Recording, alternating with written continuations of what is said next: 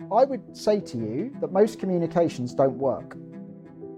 When it comes to comms, these are the rational reasons we people should donate. Let's post it on Facebook. Let's do this. Let's make sure we get clicks. Let's get people to like this. It becomes very mechanical without meaning to, and we lose the whole thing about how do we want people to feel, bearing in mind what we want them to do. How many of you in your organisations ask this question? How do we play a meaningful part in the lives of our customers, donors, supporters, advocates, volunteers? That's the million dollar question.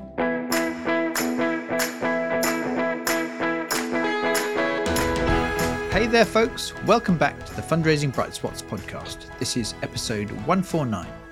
My name's Rob Woods, and this is the podcast for fundraisers who want ideas and maybe a little dose of inspiration to help you raise more money and really enjoy your job. Now, I have to tell you, I've been really looking forward to this one because I get to share with you ideas from someone who's made a big difference to my own approach to marketing, communication, and fundraising in the last few years. Grant Leboff is a marketing and communications expert and is the best selling author of many excellent books, including Sticky Marketing and Digital Selling, which debuted at number one on the Amazon charts. With many years' experience helping both commercial and not for profit organisations, Grant is excellent at explaining valuable insights in a down to earth, meaningful way. If you're a regular listener, you'll probably have heard my previous interview with Grant, which was episode 142, in which he gives a helpful, powerful frame on how changes in technology in the last 25 years have affected the choices we make when we communicate or raise funds for our charity. Given all the enthusiastic feedback we got about that episode, I was keen to talk to Grant again, and in particular, to ask him what we can do in the context of the many things that make fundraising difficult now. Whether it's the cost of living crisis, the ever faster pace of change, this sense of political chaos and uncertainty, or the ever shorter attention spans of the people who care about our causes, I wanted to know what we can do to cut through and be effective in spite of the difficult backdrop. So let's get into it. Here's my recent interview with the brilliant Grant Leboff. Hello, Grant. Welcome to the podcast. Hi, Rob. Nice to be with you. How are you today? Yeah, I'm good. Good. So thanks so much for making time. I know you're a very busy person. I've enjoyed reading your books over the years. You very kindly a few years ago came and did a, an excellent session for our group of fundraisers to do with the implications of certain changes and trends in technology and in, in marketing generally. Before we get into this particular topic for the interview today, to put it in context, I know you're an author. I know you also have a sticky marketing club where people can learn about marketing. How do you describe your role? Yeah, so I consider myself these days as a sort of marketing evangelist. I ran an agency years ago. I've written several books. I tend to write a few more at some point. But I go around the world speaking around marketing. I, I do consultancy with businesses. I find people are so frustrated with putting effort, time, and often money as well into marketing and not getting the results that they want. And I think there are so many myths and nonsense spoken about marketing. And that's a problem because people follow some of these things unknowingly and, and, and end up being disappointed with the results they get. So I've always seen my job in more recent times is to kind of go around the world and evangelize about what works, why it works, and just hopefully supporting people in achieving the results and the effectiveness that they desire. Mm.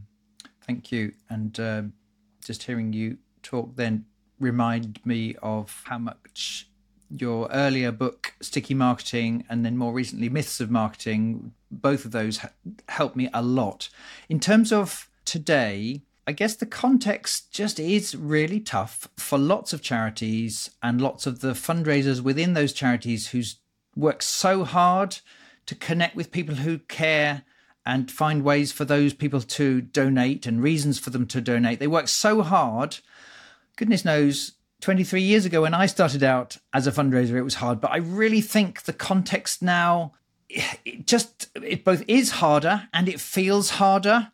And some of the reasons I think that people are finding it harder is you know, both the cost of living crisis right now in many of our audiences do have less money available to give to the causes they care about, but then also these bigger picture things in terms of a sense of chaos a sense of not only change speeding up, but also in a more chaotic, complex, less predictable way than it would have 20 or 30 years ago.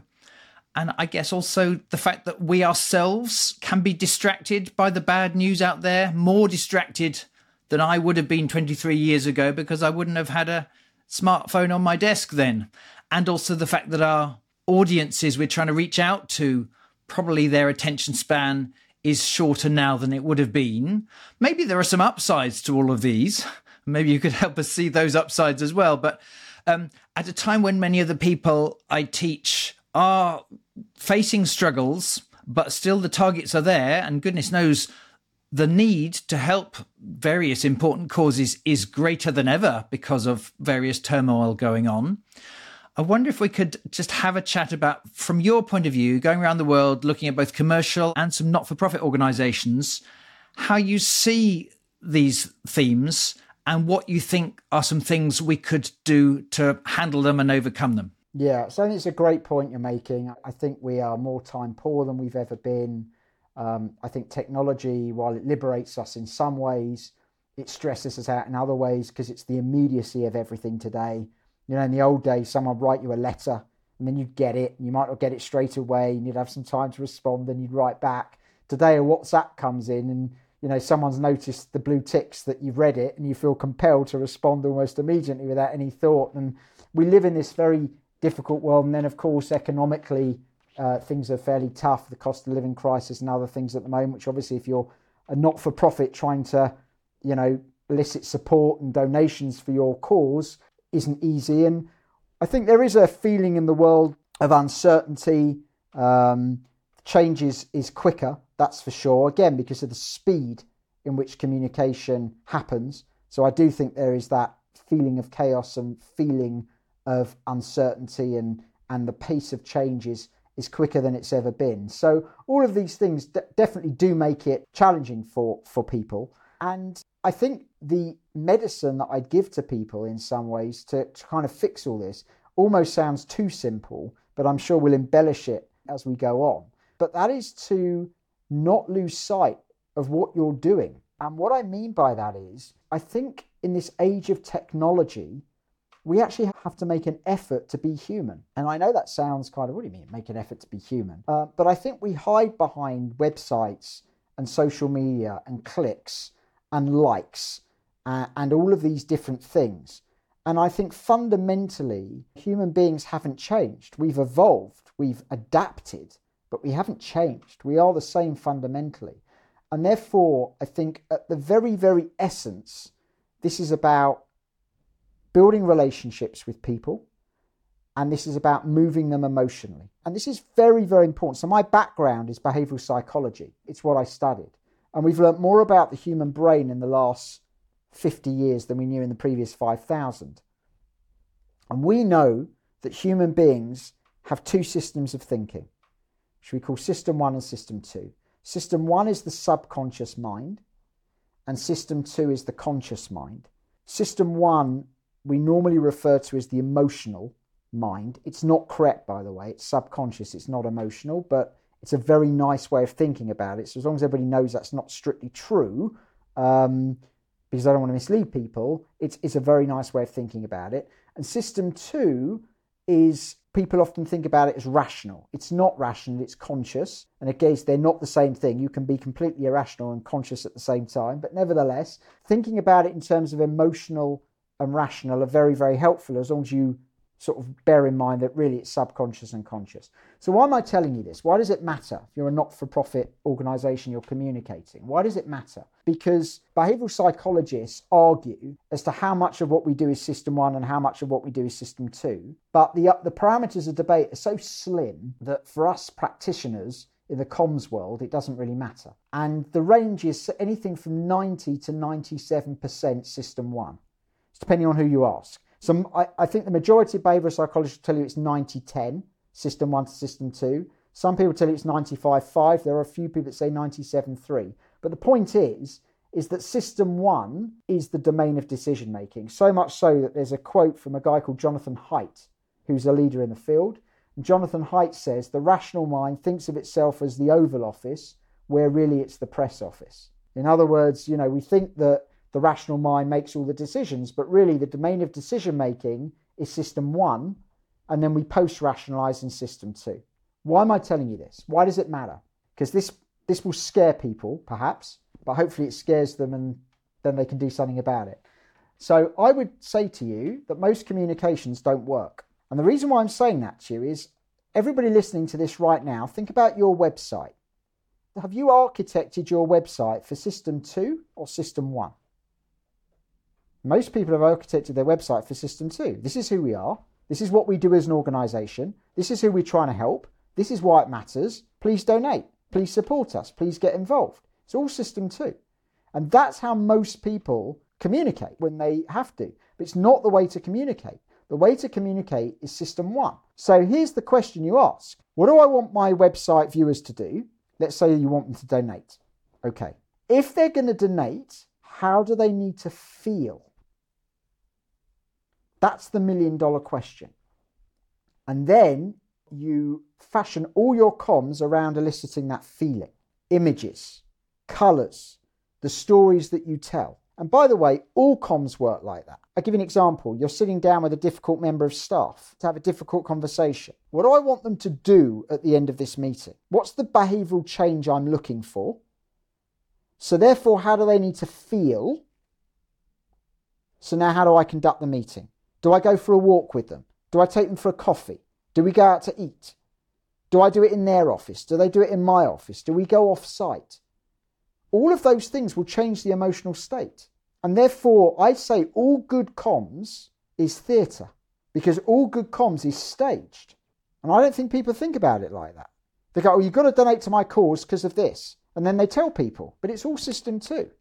This is what's going on in the world. This is why this cause matters. And this is why you need to help. Now, I just want to be very clear because I don't want to mislead anyone. You do need system two, but system two won't convince someone to donate. It won't. That's system one. System two is the alibi. System two is what they're going to tell everybody else. And if you don't give them system two, they won't do it. So I'll give an example, right? I get a direct mail through my door and I'm moved by the, the communication and I decide to give £100. So I go home and I say to my wife, oh, by the way, don't panic. When you see £100 on our credit card, it's because I donated it to this organisation. And my wife says, okay, why did you donate to them? This is what I'm not going to say. Just felt right, man. Right? I'm not going to say that because it almost seems silly to say that. So I'm going to say to my wife, well, they do this and they do that, and I thought it was real worthwhile and we should support it. So I'm going to use system two as my alibi as to why I, I donated. Now, even if I move to give, if there's no alibi, I probably won't give. Even if, by the way, the only person I have to justify the spend to is me, because we still have to justify our decisions to ourselves on a rational level, even though we make them on an emotional level. So please don't dump system two. I don't want any anybody listening to this to do that because that that would be you know a very bad thing to do. You need system two but please understand that your donation will happen through System 1. And therefore, you have to make sure you're not losing your humanity. And I, I don't mean that in the literal sense. Forgive me for suggesting anybody lose their humanity. But I think when it comes to comms, these are the rational reasons we people should donate. Let's post it on Facebook.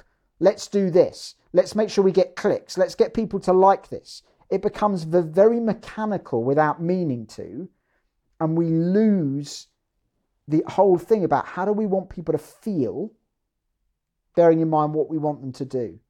And, and, and when you think about it in those terms, life becomes a bit simpler. Forget the chaos, forget the cost of living. If you can move someone, they'll still want to, they'll still be moved to give. They might give a bit less than they did before, okay, but they'll be moved to give. And I think we get so bombarded with all of this other stuff that we lose sight of the central tenet of comms, which is to move another individual. Hi, it's Rob, and I wanted to let you know about our two long standing training programs designed to help you grow high value fundraising results.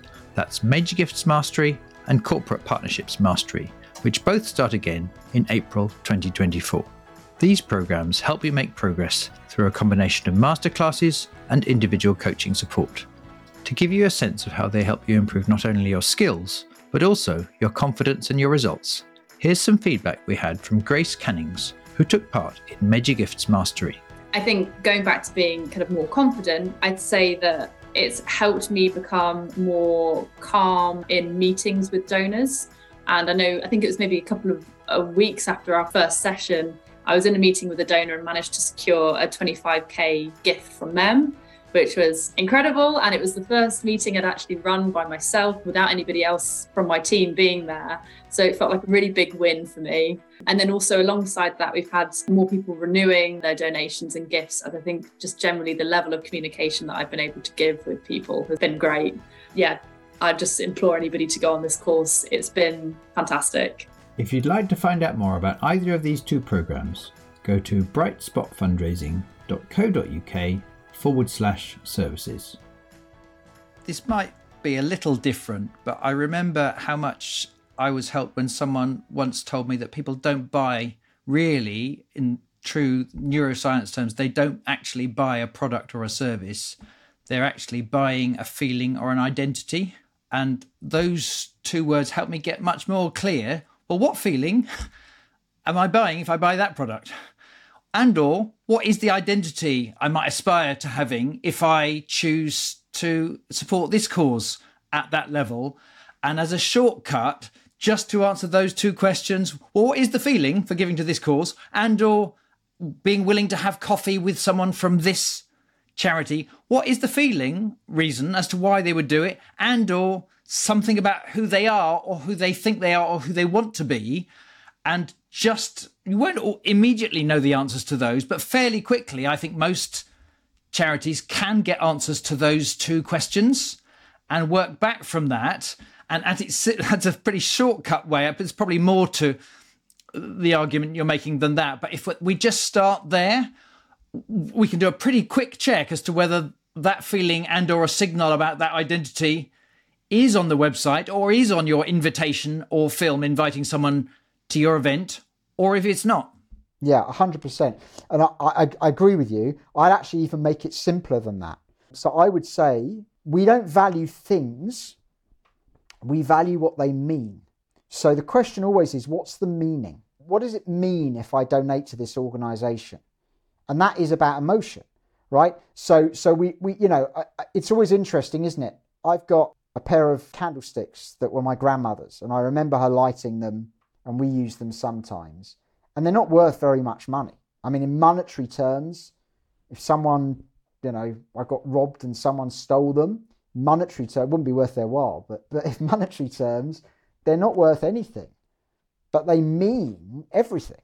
But the the value isn't in the candlesticks. The value is I remember my grandmother lighting them. I remember my grandma using them, and and it evokes those those feelings and that meaning right? So we don't value things, we value their meaning. You know, someone that needs to have the latest iPhone, they don't value the iPhone, but it's what it says about them, doesn't it? You know, I'm a leader, I'm in tech, I'm up to date, I'm all of those things. You know, that that's how people perceive it. So understanding what the meaning is. And that's also very important because, you know, when someone donates, what people often do in not for profits is they focus very much on what it means for the people you're helping.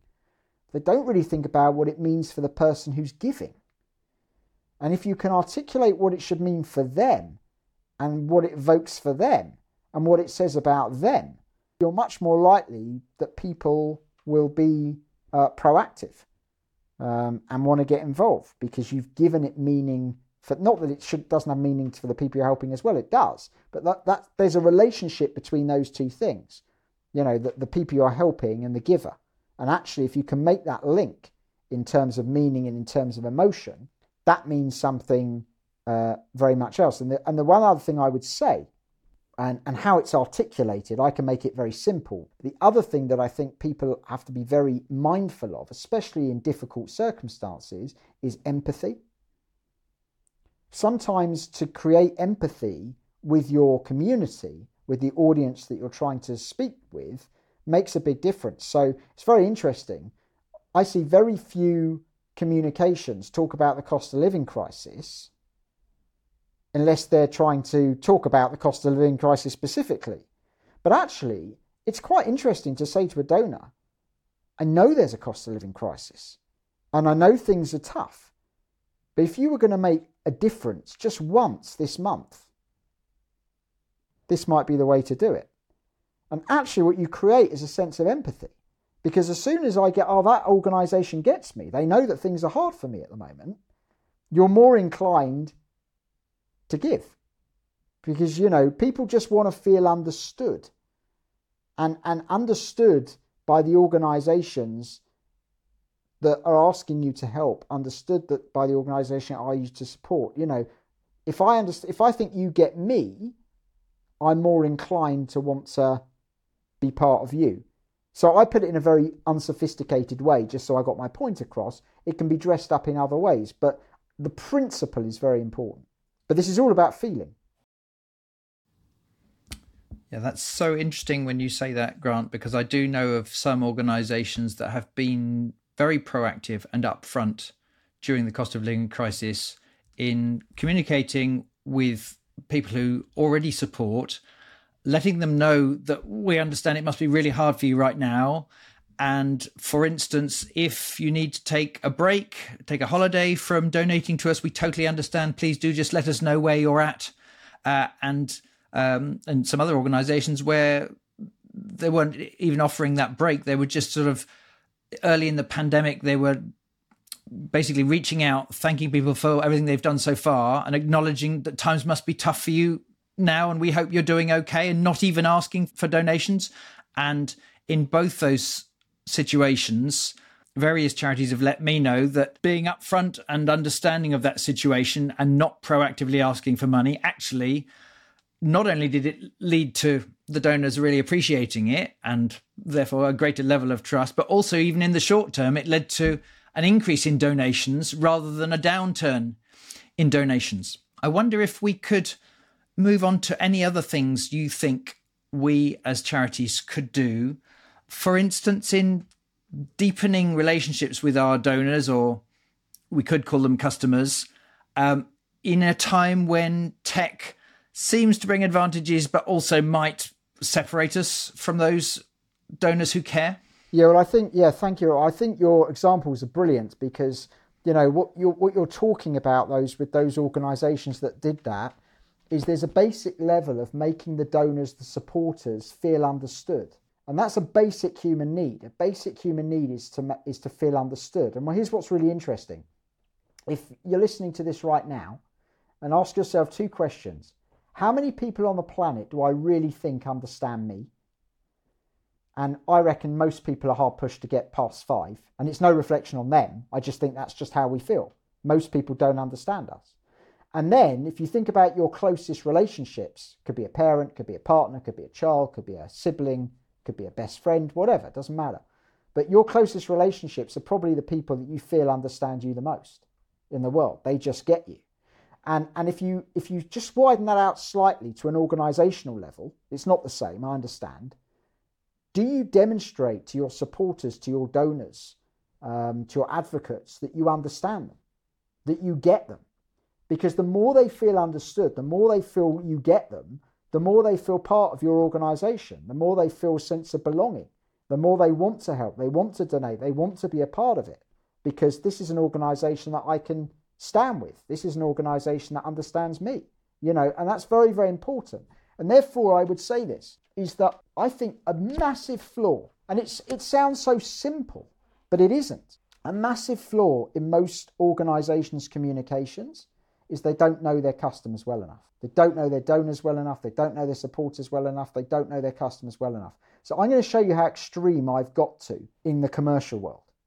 So when I work with a commercial organisation, so I'm fortunate enough to do consultancy for commercial organisations. I do sometimes not for profits as well, but commercial organisations all over the world, some very big, some a bit smaller. I now insist that the marketing department spends 20% of its time and just think about that. That means one day a week. I mean, it doesn't have to be that prescriptive, but just so you understand what I'm saying, 20% of its time hanging out with its customers. Because I'd say no business went bust because they knew their customers too well. No not for profit will do badly because they know their customers too well or they know their supporters or their donors too well. But plenty mess it up because they don't know them well enough. And, and I think it's so fundamental and so crucial, and people just don't do it. They spend too much of their time guessing, and there's no need to guess because you can hang out with your donors, your supporters, whether it's you know certain organizations you go to, certain groups you go to, certain events you go to, just one-on-one conversations, whatever. But it, it it's so fundamentally important, uh, and people don't do it enough. Here's the reason. Where's the value of comms in an organization? So obviously, there's a value in comms in creating effective comms and getting donors and getting supporters. But I would say that when an organization is having a conversation around the boardroom table, metaphorically speaking, could be around the coffee table or the pub table, it's okay, but wherever it is, when you're having that conversation, the person in comms should be able to be the voice of the customer. They should be able to say, This is what I think our customers are going to say about that. This is what I think our supporters are going to say about that. This is what I think our donors are going to say about that. And not because they're guessing, because they spend so much time with them, they've actually got a really good idea. That doesn't mean they shouldn't sanity check it afterwards, by the way, and verify that they're correct. But, but you understand what I'm saying. Do you have anybody in your organization, or are you that person that knows the customer, the donor, the supporter, the advocate so well that they that they can understand that? Because I would say to you, if you don't have someone like that in your organization, your comms is always going to fall short. It just is. And the other thing is, is here's the million dollar question. See, comms isn't that difficult. It's just human. But I want to. I'd be interested to know. It's rhetorical, obviously, because the audience can't answer me. But but it'd be a really interesting thing to ask, right? How many of you in your organisations ask this question? How do we play a meaningful part in the lives of our customers?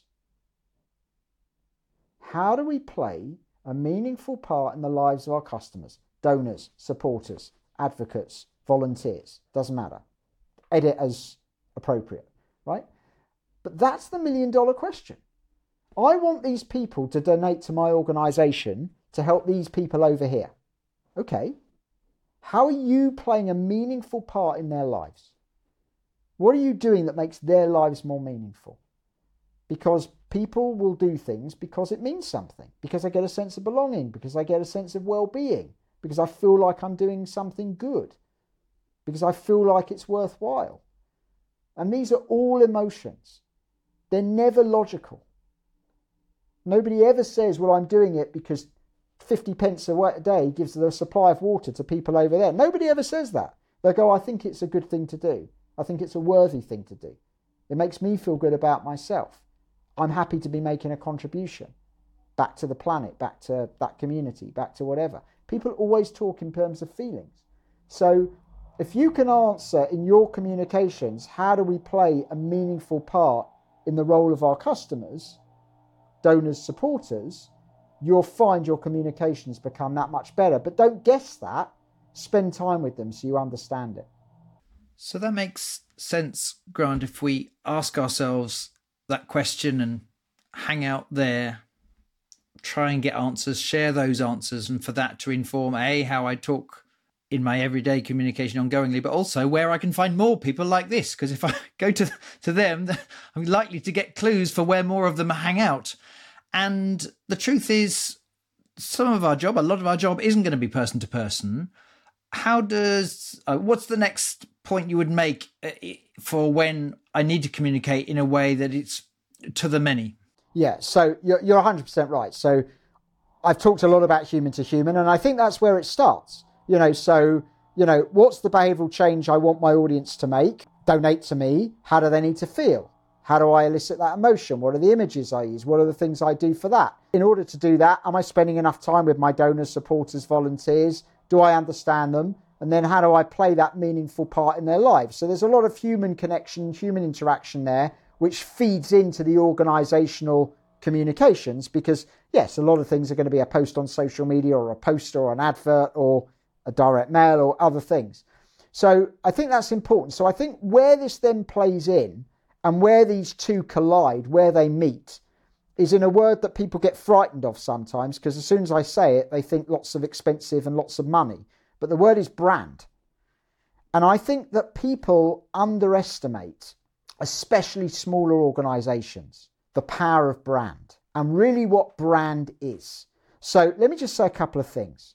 I think brand is more important today than it's ever been before. And the reason why is we live in a world of scarcity of attention. We live in a world we are deluged by messages all the time, right? We don't have enough attention. Everything's bombarding us. And brand is the way that you cut through. People talk a lot of nonsense about brand because people often talk about brand as being a point of difference. Brand isn't about differentiating yourself. It can be, of course, but brand is about being distinctive. So, you know, are McDonald's and Burger King similar? Yeah. In fact, there's not much to tell them apart, really, but they're distinctive. You wouldn't walk into McDonald's by accident because it's very distinctive. Are Coke and Pepsi similar? Well, I'd say they're so similar that most of the time, you go to a bar and they only stock one drink, most people go, yeah, that one would do. You know, can I have a Coke, please? We've only got Pepsi. That's fine, right? But Coke is distinctive. Pepsi's distinctive. You wouldn't confuse the two. So, what brand allows you to do is it allows you to become distinctive in your marketplace. Now, your marketplace could literally be your local community. It could be the 10 roads in which you operate. It could be if you're Oxfam or, you know, Save the Children. It could be global. Doesn't matter whether you're a, a big, massive organisation or whether you're literally just serving three streets in your local community. But brand allows you to stand out. So it's very, very important that you invest in brand, that you think about brand. And by the way, you're ruthlessly consistent with brand. Because when you, what, this is what people do they put out a brand message, they use it for a little bit, and then they get bored of it and they change it. Wrong, wrong, wrong, wrong, wrong. Never ever change your brand. Get it right and then use it forever. You know, it's interesting. I think Nike have been using Just Do It um, I, I want to say for uh, think 45 years or something, maybe more. I'm not bored of it. I'm sure the marketers in Nike are bored of it. They'd love to change it. But I'm not bored of it as a customer because I don't think about it most of the time. But what happens is it becomes comfortably familiar. And that's the whole point of branding. You know, KitKat have been using Have a Break forever, but it still works. And I don't, I'm not, I eat too many Kit Kats, so I like chocolate, but it doesn't, it doesn't bore me because I don't think about it 24 7. I'm sure if you work for Kit Kat, you're bored. But you should never change your brand unless it becomes culturally irrelevant. So, just as an example of that, Coke have moved from making original Coke their flagship product to making Coke Zero their flagship product because in the health conscious times where obesity is more of a problem and diabetes more of a problem because of our sedentary lifestyles and everything else, where original Coke, full of sugar in 1975, was an okay product to be touting, in 2023, with all the health considerations, it's no longer an acceptable product. So if Coke didn't change their brand, they'd have probably gone bust over time. They'd have become culturally irrelevant. So they had to change their brand. But if your brand isn't culturally irrelevant, don't change it. Just keep it, keep it, be ruthlessly consistent. And the, the key behind that consistency is emotion. What does your brand stand for? By the way, there's no such thing as a logical brand. You know, why do people think Apple's better than any other leading media device manufacturer? Well, you could say, well, Apple does this and Apple does that. Ultimately, it's emotional. You know, I just like Apples because X, Y, and Z, right? Uh, why, why do people, I've got a son who doesn't want to wear any other trainers than Nike trainers. Why? Really? Nike that much better than Adidas or any other leading brand? Not really. They're not, right? But there's an emotional attachment to, to it, right? So there's no such thing as a logical brand. All branding is emotional. A lo- logical brand's an oxymoron. All branding is emotional. So the key to having a powerful brand is understanding what do we stand for emotionally as an organization. So Nike stand for winning. Nike's all about being the best version of yourself than you can be. So when it's, I say winning, it's not about winners and losers.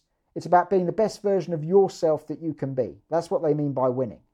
Disney's all about magic, imparting magical experiences. It doesn't matter if it's a film, a visit to their theme park, a go on the cruise, or some time in a retail outlet, right? It's all about creating a magic, a feeling of magic. So, what's your organization about? Is it about a feeling of hope?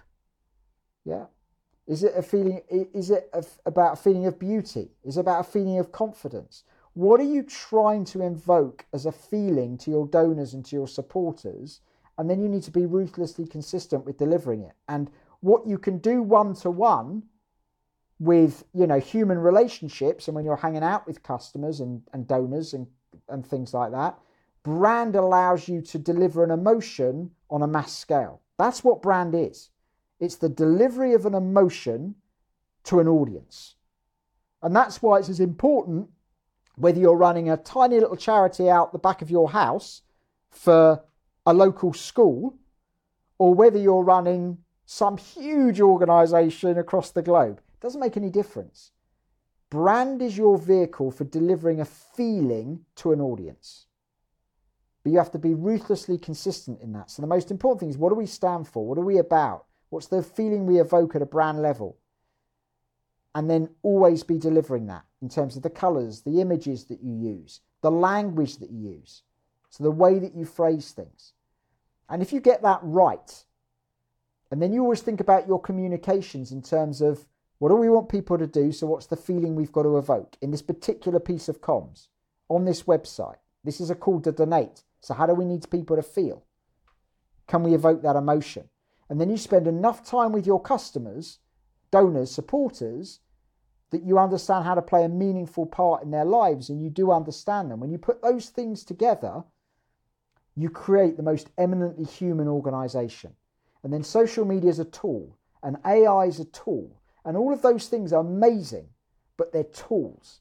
But you must never lose sight of the central thing that you're doing because you're in the most human of businesses. And I would say when you're in not for profit and you're in the business of helping others, even more than a commercial organization, you're in the most human of businesses. And I think people lose sight of that. You know, they come into work every day or into the organization every day and they're how do we raise donations and let's do a telemarketing campaign and let's put this out and let's ask for donations here and it becomes too technical.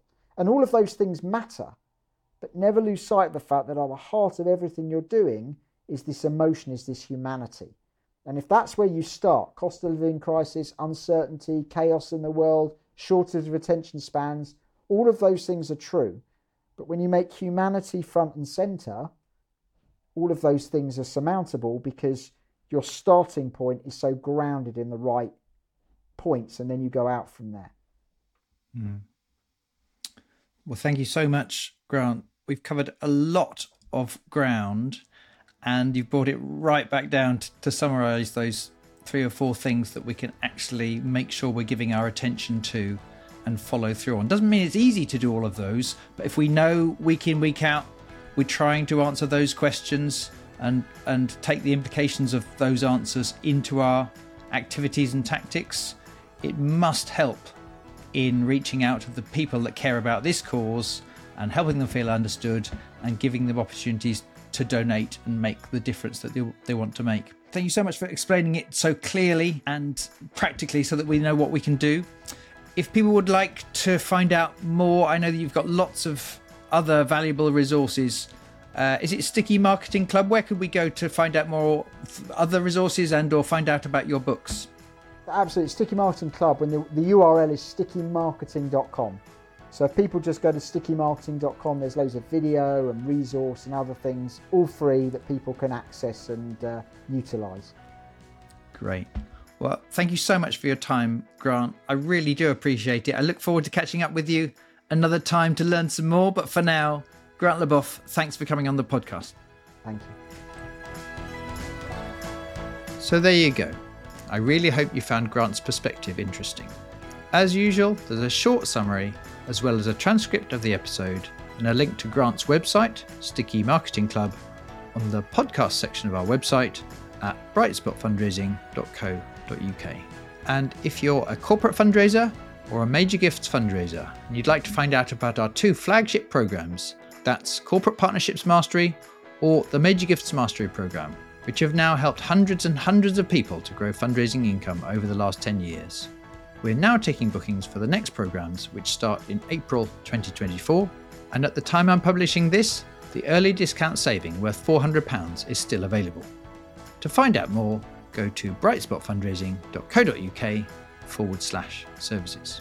And if you've not yet subscribed to this podcast, please do click that button now so that you get immediate access to our full back catalogue, including, for example, my previous chat with Grant, where he shares a way of understanding changes in recent history that I have to say have had a profound effect on my approach to fundraising and communication in recent years. If you found Grant's ideas helpful today, and you think this episode would help other people, please do share it on social media and with other people in your own charity. We'd love to hear what you think. On X or Twitter, Grant is at Grant Leboff, and I am at Woods underscore Rob, and we're both on LinkedIn. Thank you so much for listening and supporting our show. Good luck with your fundraising and communication, and I look forward to sharing another episode with you very soon.